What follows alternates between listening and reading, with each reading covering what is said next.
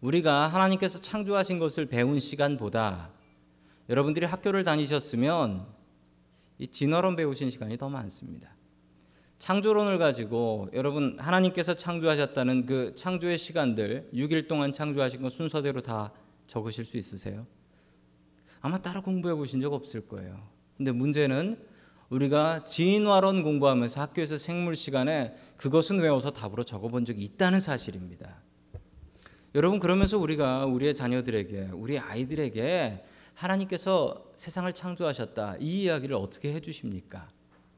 아이들이 학교에서 진화론을 배웁니다. 이렇게 진화론을 배우면 거기에 대해서 뭐라고 말씀하시겠습니까?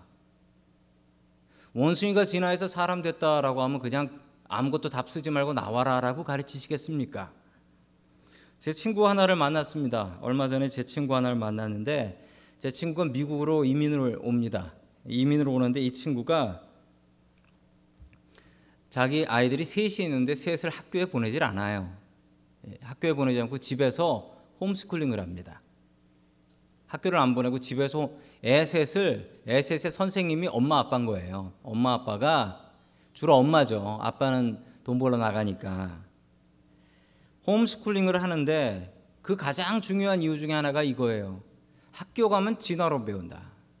학교 가면 진화로 배운다. 그러니까 내가 창조론 바른 진리를 가르치기 위해서 학교 안 보낸다.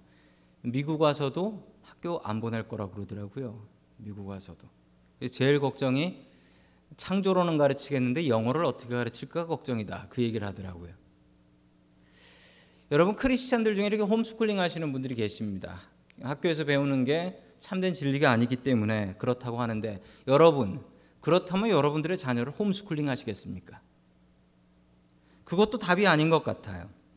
여러분 미국이라는 나라가 어떤 나라입니까? 미국은 누가 뭐라고 해도 청교도들이 세운 나라입니다. 청교도들이 이 대륙을 발, 발견했다는 사람은 콜럼부스겠지만 이 대륙에 이민을 와서 살기 시작한 사람들은 청교도들입니다.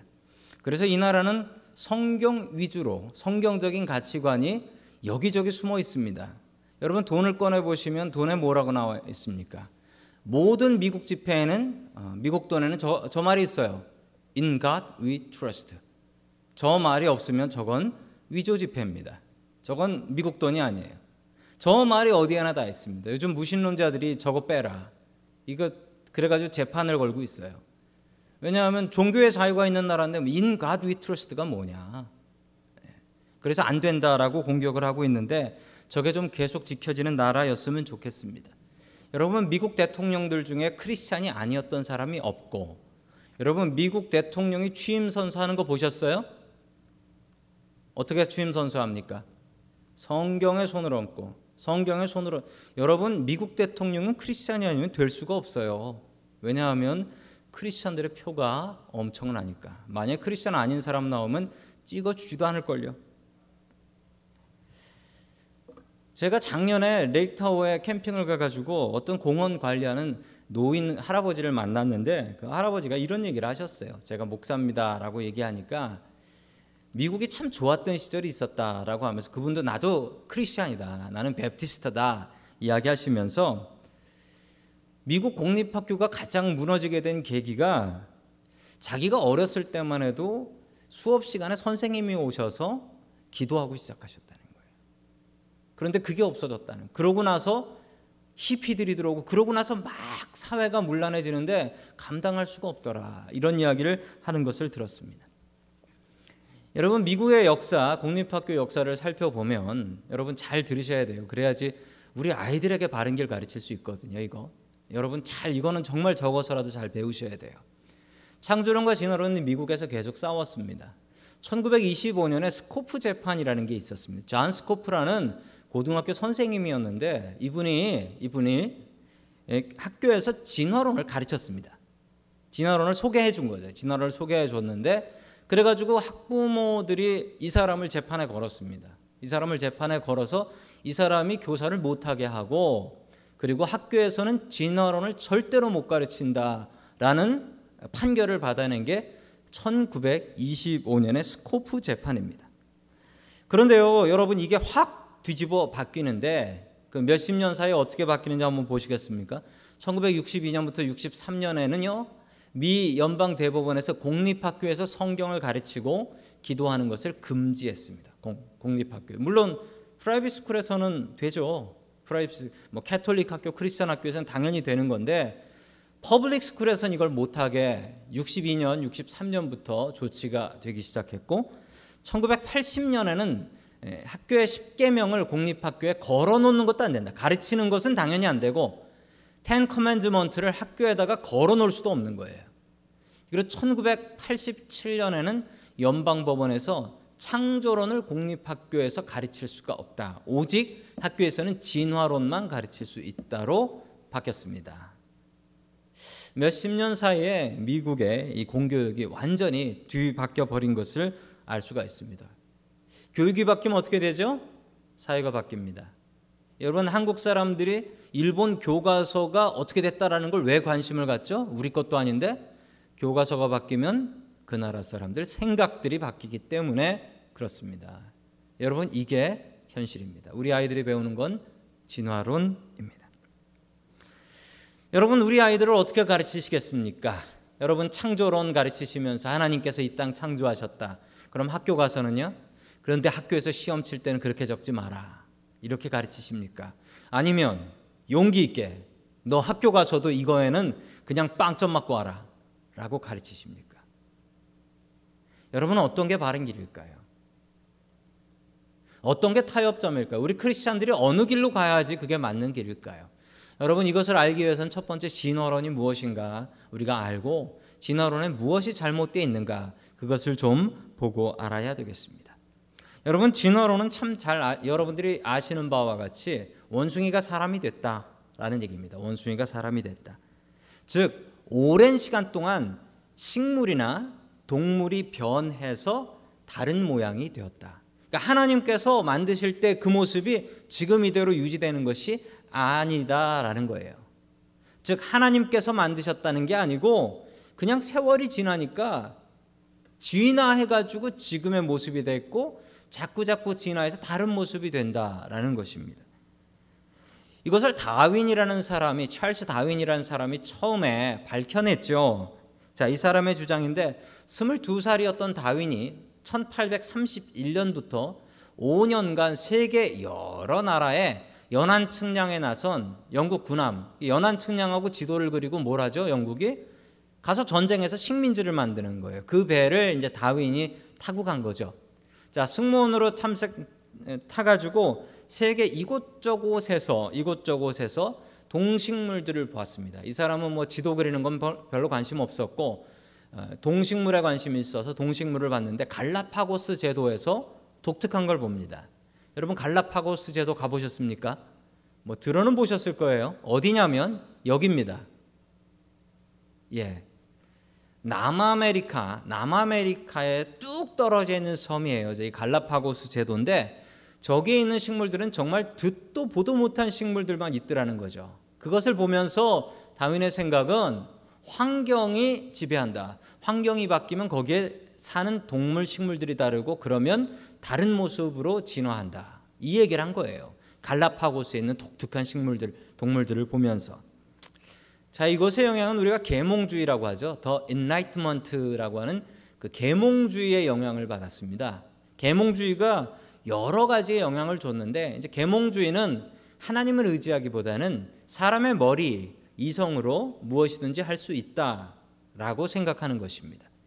이 계몽주의가 과학의 발달을 무척 예, 많이 발달시켰고 그리고 철학 그리고 심지어 신학에도 이 계몽주의가 영향을 줘서 신학에는 그 자유주의 신학 하나님 없는 자유주의 신학에도 영향을 끼친 바가 있습니다.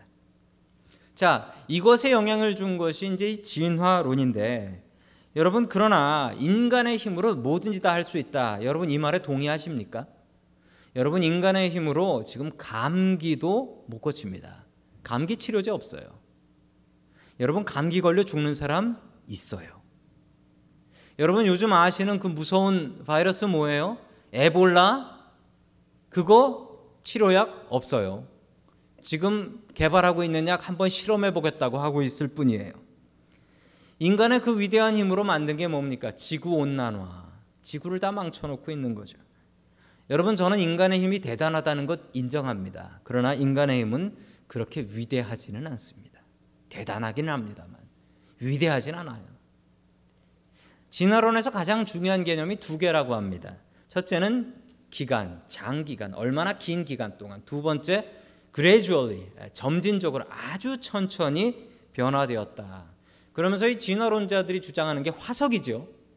동식물의 화석을 보면서 봐라. 옛날엔 이 모양이었는데 지금은 이 모양으로 바뀌지 않았냐. 여러분 그렇습니다. 사람이 진화를 하나요? 동식물이 진화를 하나요? 합니다. 합니다. 어떻게 진화하냐면 여러분 옛날 사람들하고 지금 사람들하고 이 머리를 보면은 다르대요. 옛날 사람들은 생고기를 뜯어 먹어 가지고 여기 이쪽이 잘 발달돼 있는데 지금 사람들은 여기 얼굴이 자꾸 갸름해진다라고 하죠. 그 이유가 다진 고기, 햄버거 같은 인스턴트 푸드들을 많이 먹어서 이 모양이 예전 사람들하고 바뀐답니다. 물론 껌 많이 씹으시면 사각으로 정확하게 만드실 수 있어요. 제가 족구를 좋아했었는데 족구를 하다가요. 족구를 하다가 제가 장애인이 됐습니다. 어디 장애인이냐면 잘 표시는 하지 않지만 제가 꼬리뼈가 부러졌습니다. 족구를 하다가 공 받다가 넘어진 거예요. 엉덩이로 넘어져 가지고 아니 어떻게 꼬리뼈가 꼬리뼈가 부러졌어요. 정말 아프더라고요. 그래서 병원에 갔어요. 병원에 갔더니 그 의사 선생님이 꼬리뼈가 부러지셨네요. 그러면서 저한테 이걸 어떻게 치료해야 됩니까? 정말 아픈데 진통제는 놔드리겠습니다. 그런데 이건 따로 치료 방법은 없습니다. 그러면서 뭐 목사님께서 어디다 꼬리 치는데 꼬리를 쓰시지도 않을 테고 인간한테 꼬리는 필요가 없습니다. 그러면서 그냥 나을 때까지 기다리라. 그러니까 꼬리뼈는 제 꼬리뼈는 지금 뭐 아이, 보여드릴 수는 없지만 제 꼬리뼈가 지금 장애예요. 여러분 이런 게 진화의 증거라는 거예요. 옛날에는 꼬리 좀 쳤나 봐요. 그런데 지금은 아니라는 거죠. 사람이 이렇게 변화되는 동식물들이 변화되는 모습은 있어요. 저도 그건 인정해요. 그런데요. 여러분 이 진화론에 가장 결정적인 문제가 있습니다. 이 두 가지인데요. 첫 번째는 작은 변화는 설명하지만 큰 변화는 설명하지 못한다라는 거예요. 옛날 화석을 놓고 지금 꺼 놓고 요게 요렇게 요렇게 변화됐을 것이다라고 하지만 이게 그렇게 변화됐다는 증거는 없어요. 그냥 비슷한 그림 놔놓고 이게 전에 이 모습이었을 것이다 라고 이야기하는 것이지 그게 이거하고 똑같이 변했다라는 증거는 없어요.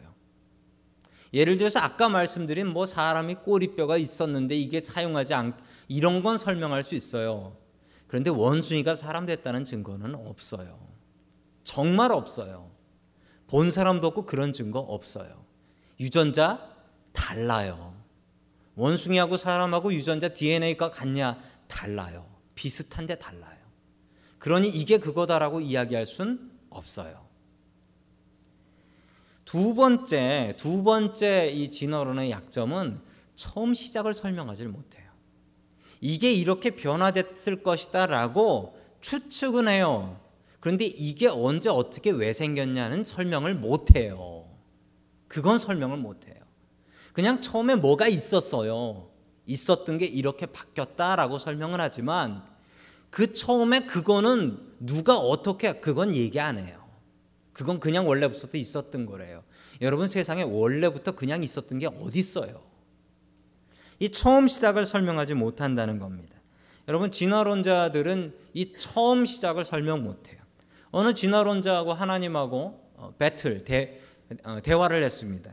대화를 대결을 하는데 누가 더 아름다운 인간을 만드나 내기해 봅시다라고 하니까 하나님께서 좋다. 그런데 너는 네 흙으로 하고 나는 내 흙으로 하자. 여러분 하나님의 흙이 아닌 것이 어디 있습니까? 이 진화론의 가장 큰 단점은 처음 시작을 설명 못 한다는 거예요. 처음 시작. 진화론은 뭐가 있었고 있은 건 당연했고라고 설명하지 그게 어떻게 생겨났고에 대해서는 전혀 설명이 없습니다. 여러분 진화론은 과학이라고 하기엔 좀 곤란합니다. 왜냐하면 여러분 과학에는요 논리적인 비약 이게 있으면 안 돼요. 논리적으로 이게 맞아 떨어지는 증거를 증명해야 돼요. 그런데 이 진화론은 과학인데도 불구하고 유독 이 논리적인 연결점 자체가 이게 말이 안 돼요. 유독 진화론은 이렇게 봐주더라고요. 여러분 그 이유가 뭘까요? 그 이유는 그냥 하나님이 싫다라는 겁니다. 하나님이 세상을 창조하셨다라는 것을 인정할 수가 없다. 이것이죠. 어떻게 이렇게 복잡한 세상이 저절로 스스로 생겨났다라고 이야기할 수 있겠습니까?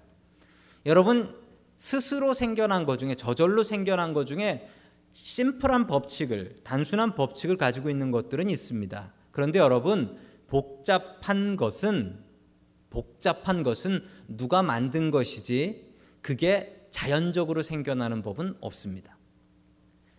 예를 들어서 설명해 보자면요. 어떤 사람이 시계 아, 숲에 가서 시계를 하나 주셨습니다.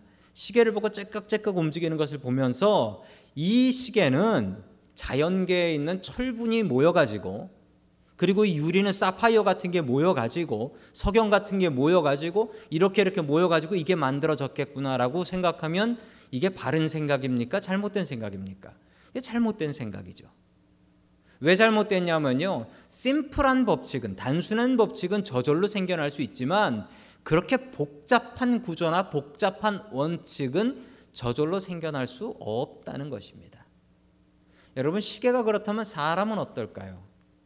사람이 저절로 생겨났다라는 것을 이걸 어떻게 어떻게 입증할 수 있습니까? 여러분 이건 증명 자체가 되는 일이 아닙니다. 여러분 똑같은 하나님께서 만드신 자연을 보면서 무신론자들은 진화를 느끼고 우리는 하나님께서 만드셨다는 하나님의 손길을 느낍니다. 여러분이 진화론이 잘못됐다라는 것을 여러분들이 제대로 파악하실 수 있으면 좋겠고요.